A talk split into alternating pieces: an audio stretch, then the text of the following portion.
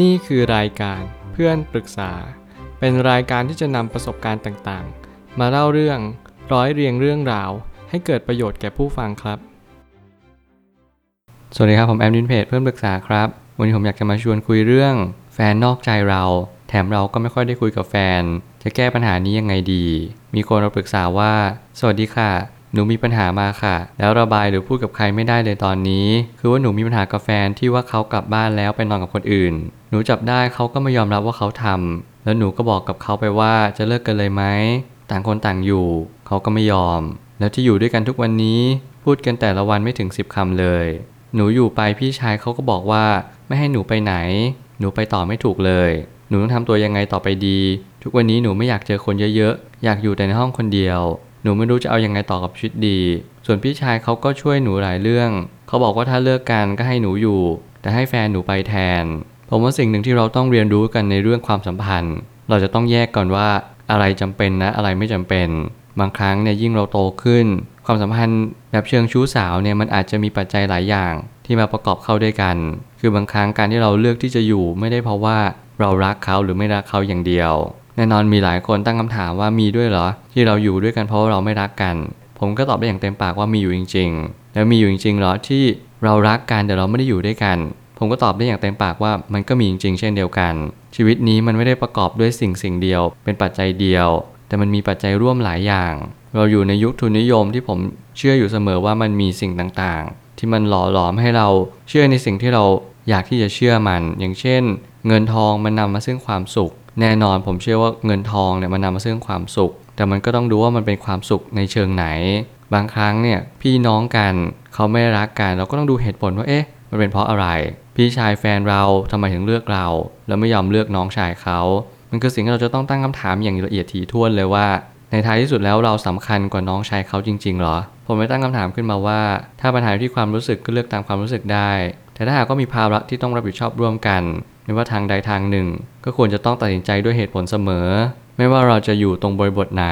ผมเชื่อว่าเราจะต้องรู้ว่าเราควรทำอะไรในชีวิตก่อนเป็นอันดับแรก บางครั้งเนี่ยผมเข้าใจในหลาย ๆ คนที่เขารู้สึกว่าเออเขาไม่อยากรับผิดชอบในสิ่งที่เขาควรรับผิดชอบแล้วถ้าเกิดสมมติเราคิดดูดีๆ มีหลายคู่ที่เขาทนอยู่ แล้วก็อยู่ทนกับเหตุการณ์ต่าง ๆ ที่มันกลืนไม่เข้าคายไม่ออก บางครั้งเขาต้อง ฝืนอดทนกับบางสิ่งที่เขาไม่อยากอดทนเลย แต่แน่นอนว่าเขาจำเป็นจะต้องเปลี่ยนแปลงบางสิ่ง เพื่อให้ทุกสิ่งมันดีขึ้น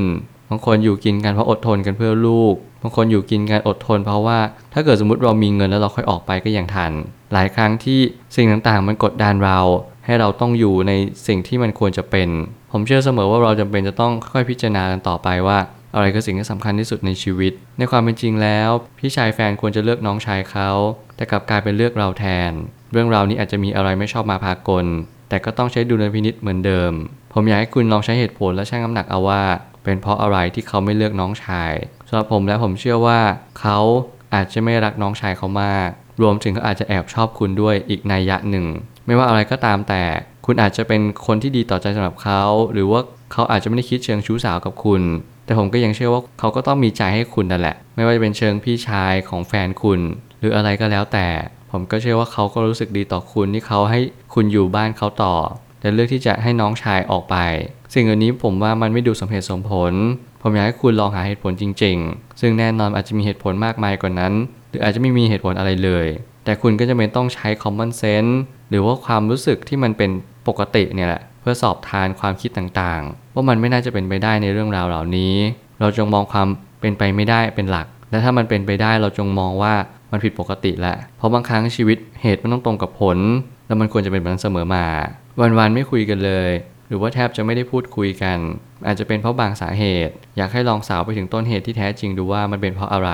ลองแก้ที่เหตุนั้นดูก่อน แล้วผมยังเชื่อว่าเหตุการณ์นี้ก็เป็นกันหลาย ๆ คู่ที่เราไม่ค่อยได้คุยกัน วันหนึ่งคุยกันถึง 10คำแต่สิ่งเหล่านี้อาจจะไม่ใช่เป็นสิ่งที่สลักสำคัญที่สุด เพราะว่าบางคนเนี่ยเขาไม่คุยกันแต่เขาอยู่ด้วยกันแล้วเขาก็มีความสุข เขาไม่ได้อยากเลิกกัน แต่แน่นอนว่าเราต้องหาสาเหตุว่าการที่เราเจอเรื่องราวเหล่านี้แล้วมันทำให้เราไม่อยากอยู่ด้วยกันเนี่ยมันคือเป็นเพราะอะไร หรือเพราะว่าลึกๆ แล้วเราอาจจะไม่รักกันมากพอ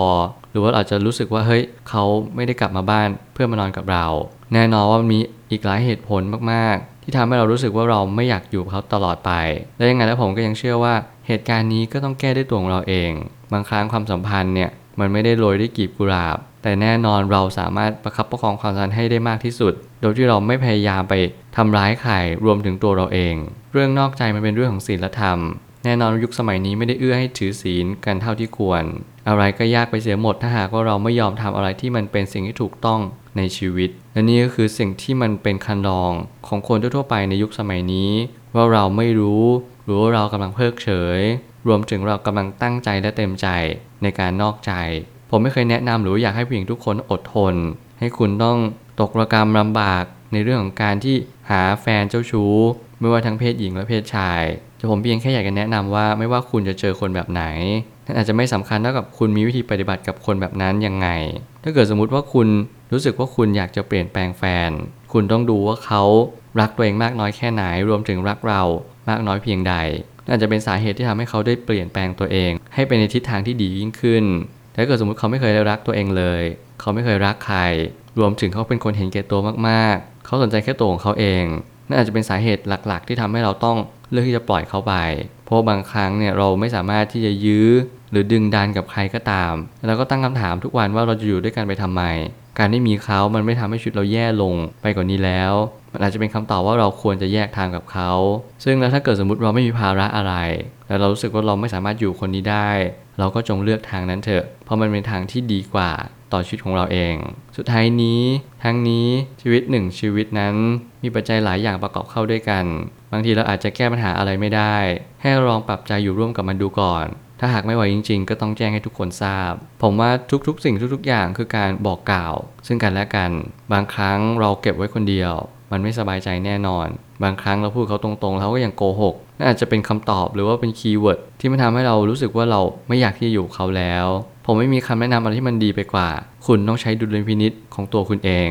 ทุกๆ อย่างในการตัดสินใจมันมีผลกระทบมากมายก่ายกอง คุณอาจจะมีชีวิตที่เปลี่ยนแปลงไปจากวันนี้ เพียงเพราะว่าคุณเลือกที่จะออกจากชีวิตเขาไป แต่แน่นอนว่าคุณจะต้องกลับมาถามตัวเองว่ามันคุ้มค่ากันหรือเปล่า ที่คุณเลือกตัดสินใจแบบนี้มันอาจจะลำบากกว่าแต่มันสบายใจมากกว่า คุณอาจจะต้องเลือกทางที่มันทรหดและอดทน แต่ปลายทางนั้นมันเต็มเปี่ยมด้วยความสุข เพราะคุณนั้นมีจุดยืนในความดี ไม่ว่าอะไรก็ตามแต่ ขอให้คุณเลือกทางแห่งความดี ขอให้คุณเป็นคนดีแล้วก็มีความคิดที่ดีต่อไป การที่เรา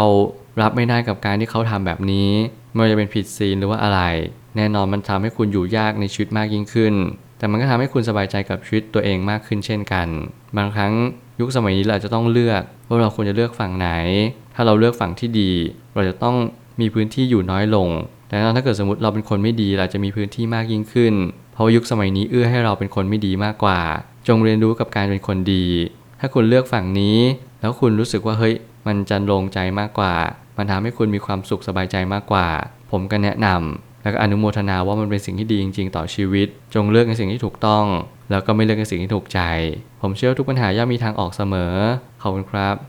รวมถึงคุณสามารถแชร์ประสบการณ์ ผ่านทาง Facebook Twitter และ YouTube และอย่าลืมติด Hashtag เพื่อนปรึกษาหรือ f r ร e n d t a l k a ด้วยนะครับ